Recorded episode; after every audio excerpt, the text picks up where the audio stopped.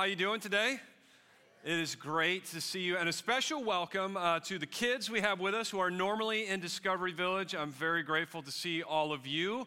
And uh, my name's Aaron, by the way. I'm one of the teaching pastors here. And because we have kids in the room, and because some of you were up pretty late last night, and it hurts my feelings to have people fall asleep while I'm speaking, I'm going to try to keep this a little shorter than normal. So there you go.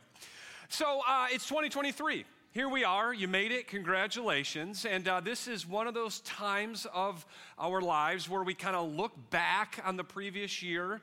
You know, I love seeing on social media those. Uh, those things people put together where you get to see all the different pictures, you know, celebrating everything that happened through the year. So it's a time that we look backward, and it's also a time that we look forward.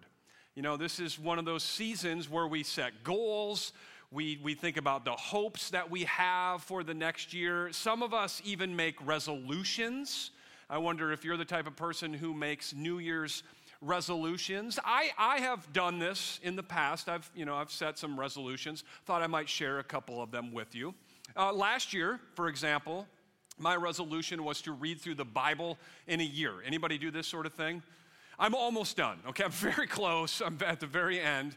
Uh, also, in the past, a resolution I made was, uh, speaking of reading, to uh, read 100 books in a year. And I did it. It actually happened. It was the only thing I did that entire year was just read. Didn't even, no, this is a joke. Uh, but I did read the 100 books. Uh, another one a few years back, do you remember this thing? P90X. Anybody do this? I actually did this one year. And just, you know, just for clarity's sake, that's not me. I know the face is a little shadowy, but you're like, maybe the abs, I'm not sure. No, not me. That's not me. I didn't look remotely like that even after finishing P90X. But uh, those are just uh, some of the resolutions that I've made uh, over the last few years. Uh, and I wonder maybe if you've had some, maybe you have one this year. But the question I have is just kind of why? Why do we do this? Why do we make resolutions? Why do we set goals for the year? And I think if we're honest, you know, deep down, I think we'd have to agree that we do this sort of thing because we want to see the next year be a little different. We want to look different. We want to have something different. We want to be different. And some of this is good. And some of this, I think, is rooted in something that's maybe not so good uh, because it's rooted in comparison, comparing ourselves to other people and going, you know what, I wish I was more like that. And truthfully, I think some of it is rooted in insecurity. You know, for example, uh, those resolutions that I made, reading 100 books in a year, I have to confess that wasn't entirely motivated by an insatiable love of reading there was this guy in my life who was a very strong leader, somebody I wanted to be more like, and he read a lot. And I just thought, you know, hey, maybe if I read 100 books, I can be uh, a better leader. Also, there's something about just, you know, the way people react when you say, well, I read 100 books. You know, it makes you feel kind of smart. Um, but it was a little bit about comparing myself to another person. And this P90X thing, it's not entirely motivated by a love of working out. There's this thing called the dad bod, okay? In your 40s, it just starts kind of creeping up, and I wanted to look different. I, I wanted to look more in shape and, and, and stronger. And so uh, I think sometimes the goals that we set, the resolutions that we make, are actually really about comparing ourselves to others and some of the insecurities that we have. And, and maybe for you, it's not a body insecurity but maybe it is about money or status or something that somebody said to you that really bothered you and made you kind of make a vow never again. I, I, think a lot of the resolutions that we make are rooted in insecurity and comparison. And the reason I want to talk about this is that I have this hope for you and this hope for me for 2023 that this year would be different that this would be a year that's not motivated by insecurities and comparison, but rather that because we understand what Jesus has accomplished for us, and because we understand, I mean, really understand what Jesus is doing in us, that we might live this year differently, that we might experience something better and deeper and richer. So, we're going to spend some time in a letter that the Apostle Paul wrote to a church in the ancient city of Corinth. So, here's a map. Uh, that shows uh, the Mediterranean area, and then Corinth is above me there in modern day Greece. And uh, see, Corinth was a, had a very interesting culture. Corinth, what was it like in Corinth? Corinth was obsessed with status and comparison. The culture of Corinth was all about who had money and who didn't, and who had influence and power and who didn't, and who had a big, beautiful house up on the hill and who didn't. Corinth was a culture obsessed with status and comparison. So it was totally different than American culture. I mean, just totally different. Yeah, right.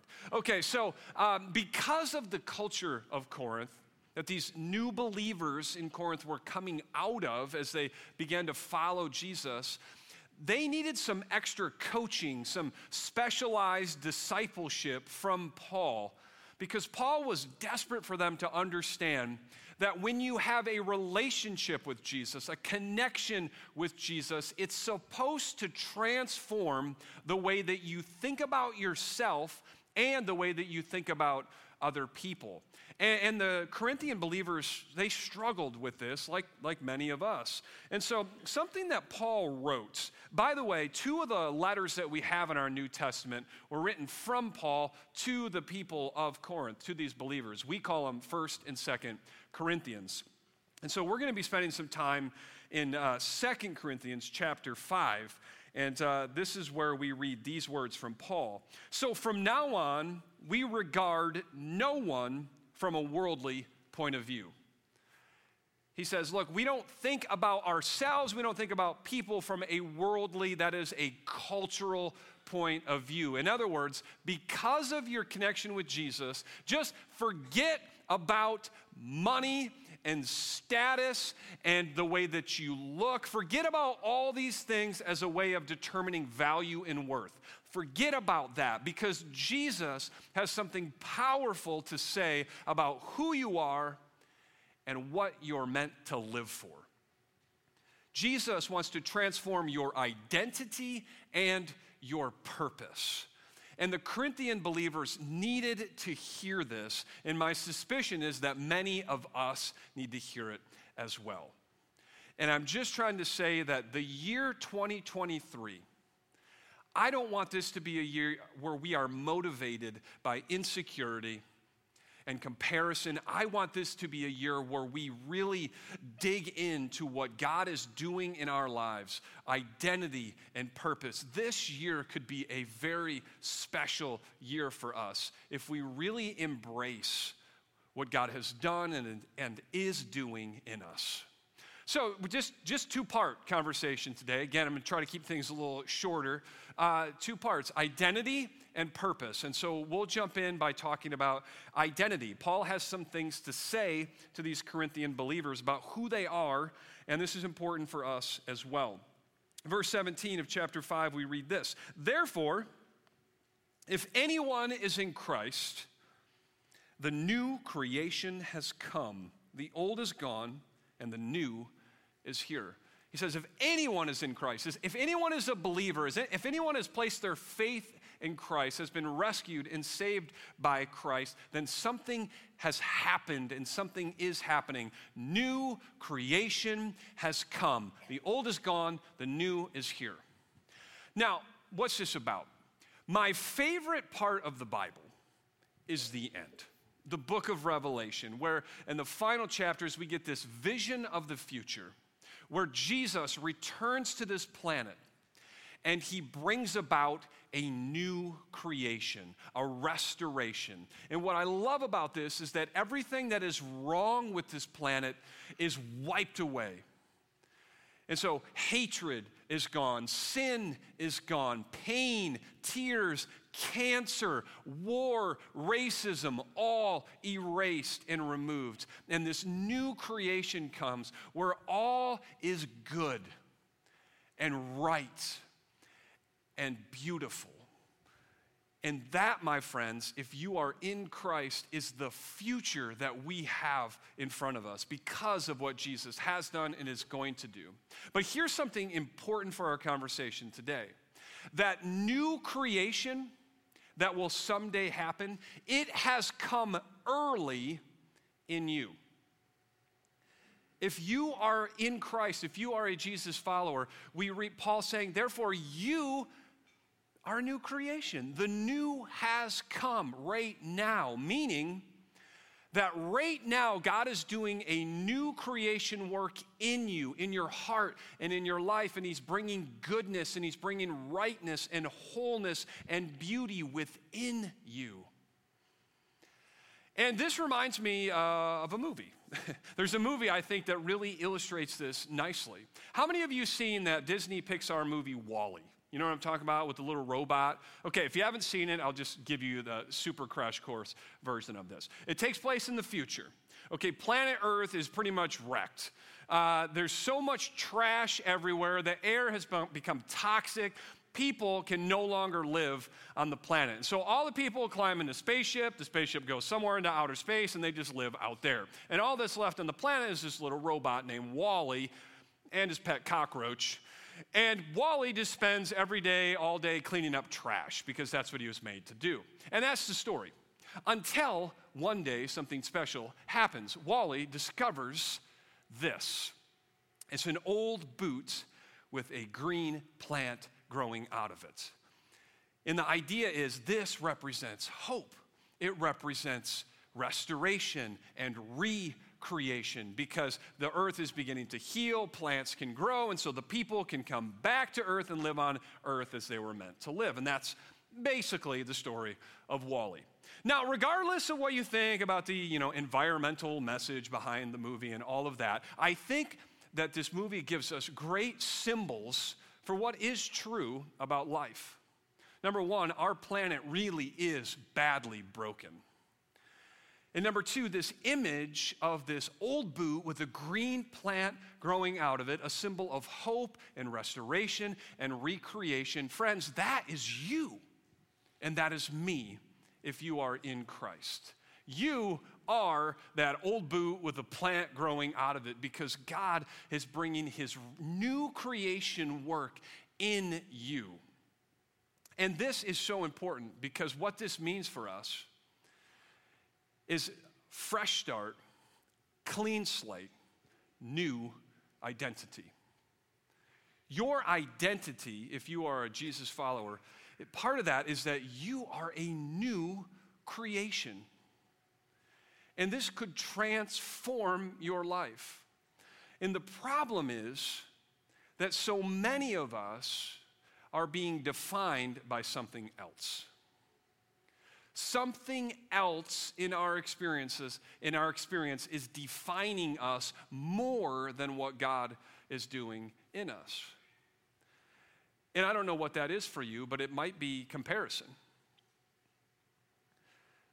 Just since you were a kid, maybe it started with an older brother or sister or somebody at school, but it's just, okay, I'm not as smart as them not as good looking as her. I'm not as talented as that person. I'm not as successful as them. And you have carried that with you throughout your life, and you compare yourself to other people. And maybe that makes you feel small, or maybe it's the opposite. And you go, I'm smarter than them, I have more money than her, I'm more successful than him. And both versions of this comparison thing are destructive. Something else is defining so many of us. Maybe it's not comparison for you, but maybe it's insecurity. You just don't feel confident in your body. You don't feel confident in relationships. You don't feel confident when you speak. You don't feel confident in your career. Insecurity is defining many of us. Unfortunately, for some of us, it's a wound. Something that was said to you, something that was done to you, and maybe it was years ago. But you carry that pain with you, and it shapes how you think about yourself and how you feel about yourself and how you engage people in your life. In others of us, it's, it's a failure, something we did, a mistake we made, a sin we committed. And though maybe it's way in the past, every time you think about that, it just, you feel dirty, you feel shame. And all I'm saying is that many of us, this is what is defining us and shaping our identity. And so I want you to listen deeply to the words of Paul.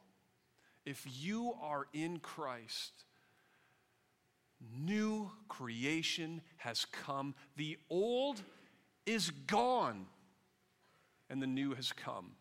This doesn't define you anymore if you are in Christ.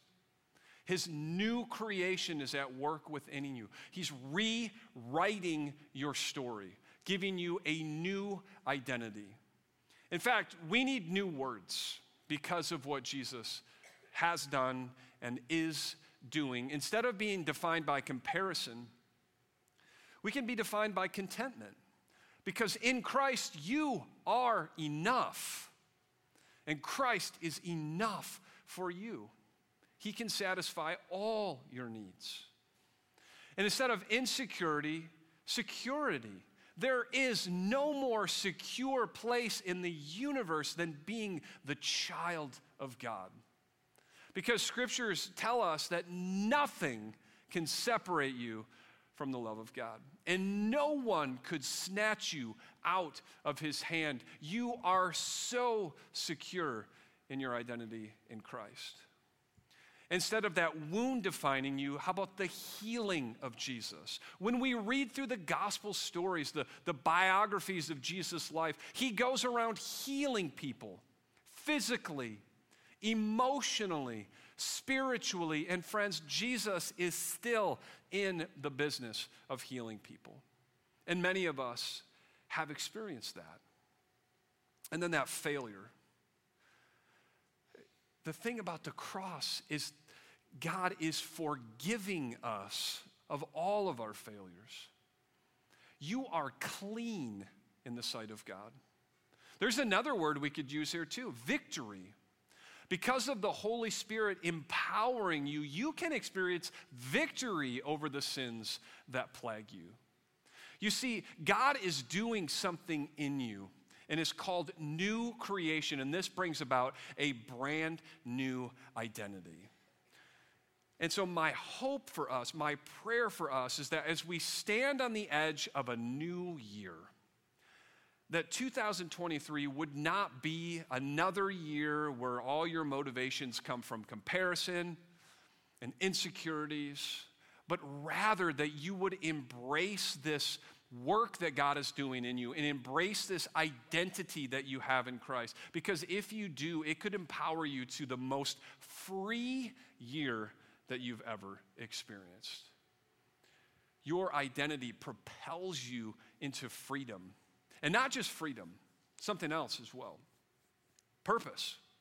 And so, this is the second part of our conversation today. It's just talking about the purpose that we have in Christ.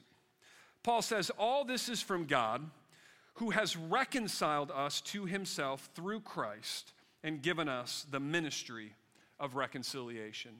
Understand that your your identity as a new creation is all from God. It has nothing to do with your worthiness, your qualification, your goodness. No, it's a gift because God is reconciling us to Himself. What does that mean? He's bringing peace. He's restoring relationship. He's taking enemies and making them friends. He's bringing harmony once again. This is what Jesus accomplished through the cross. It's the central thing that God is doing in the world. And Paul says that whole thing about reconciliation, God gave that ministry to us. It's like he's entrusting us with what he did. Now go tell people about what I am doing. This idea is so important that Paul repeats himself a couple times in the, in the following verses. he says that God was reconciling the world to himself in Christ, not counting people's sins against them, that is forgiveness. And here we go. He has committed to us the message of reconciliation.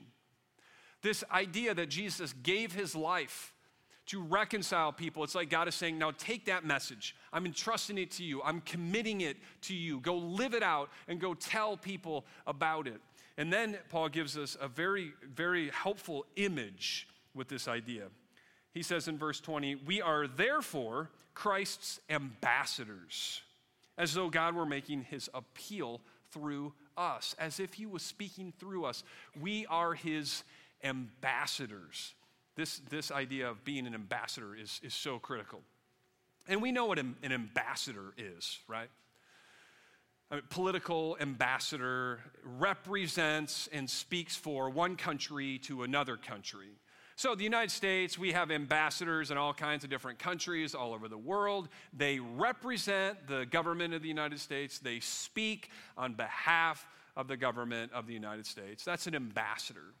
But these days, we talk more about brand ambassadors, right? People who represent different brands that, that are so embody the, the brand that they can like speak for the brand. And I think, I think a lot of you could be a brand ambassador for one brand or another. I mean, eh, just an example Starbucks. Listen, I've seen you there, okay? You walk in, they already know your name, they already know your drink, you have the app. I mean, you could be a brand ambassador for Starbucks. Others of you, Apple products, you've got the phone, you've got the iPad, you've got the watch, you have 100 old power cords from all the other devices, and they all have different ends. Why does Apple keep changing it? All the teenagers in the room and watching online could be Carhartt brand. I, I don't know how this happened. Suddenly, Carhartt is like the coolest brand. Did you know this? Ask your teenager. I mean, it's the coolest thing. Or how many of you kids got a Lego set for Christmas? All right. Yes, that's what's up. How you you would love to be a brand ambassador for Lego, right? And all the dads were like, and actually me, I would. I mean, the truth is, dads actually want Lego sets for Christmas. And we love it when our kids get Lego sets because we're like, yes, they're going to need my help putting that together. All I'm saying is that many of us could be a brand ambassador for one of these or some other brand out there. Now, here's a crazy, crazy idea. What if Jesus showed up and asked you to be his brand ambassador? Wouldn't that be crazy? It's not crazy because that's essentially what he did. Paul says, We are therefore Christ's ambassadors. That's what we are, as if he were making his appeal through us. You see, what God wants to do through you is he wants you to represent him in the world, and he wants you to speak for him. It's like, I, I, have done this thing through the cross, he says. Reconciliation. Now take that message and live it out. The new creation work that I'm doing in you and in your heart, live that out. Represent me and share that message with the people around you. He wants us to be his ambassadors. What we're talking about here is an incredible purpose. Because God has given us, entrusted to us, the most important message in the world. And He's called us into this incredible purpose of being His representatives in our families and in our neighborhoods and in our workplaces, ambassadors of Christ. And so let me ask you a challenging question. Where do you think God is asking you to be his ambassador? To represent him, to share his message? I mean, we have a lot of students.